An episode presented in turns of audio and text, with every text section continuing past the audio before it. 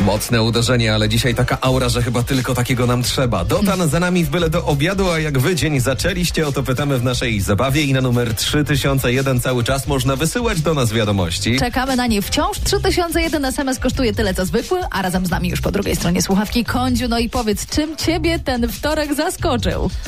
Zaskoczył mnie butami z blachą, tak? Muszę to jakoś wytłumaczyć. bo pewnie Buty z nie blachą? wiem, o co chodzi. I się kojarzy to na przykład, że człowiek przechodzi przez bramki na lotnisku i zaczyna pikać. No ale teraz na lotnisko wejść nie można, więc o To co nie chodzi, tu, Konrad? to nie tu. Opowiadaj.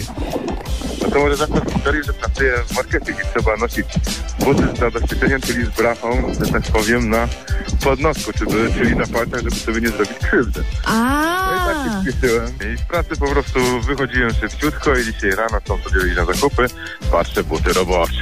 a. I tak mnie zaskoczył dzisiejszy dzień. I Buty tak z blachą. zaskoczyły cię buty z blachą, czyli po prostu w roboczych butach wybrałeś się na zakupy.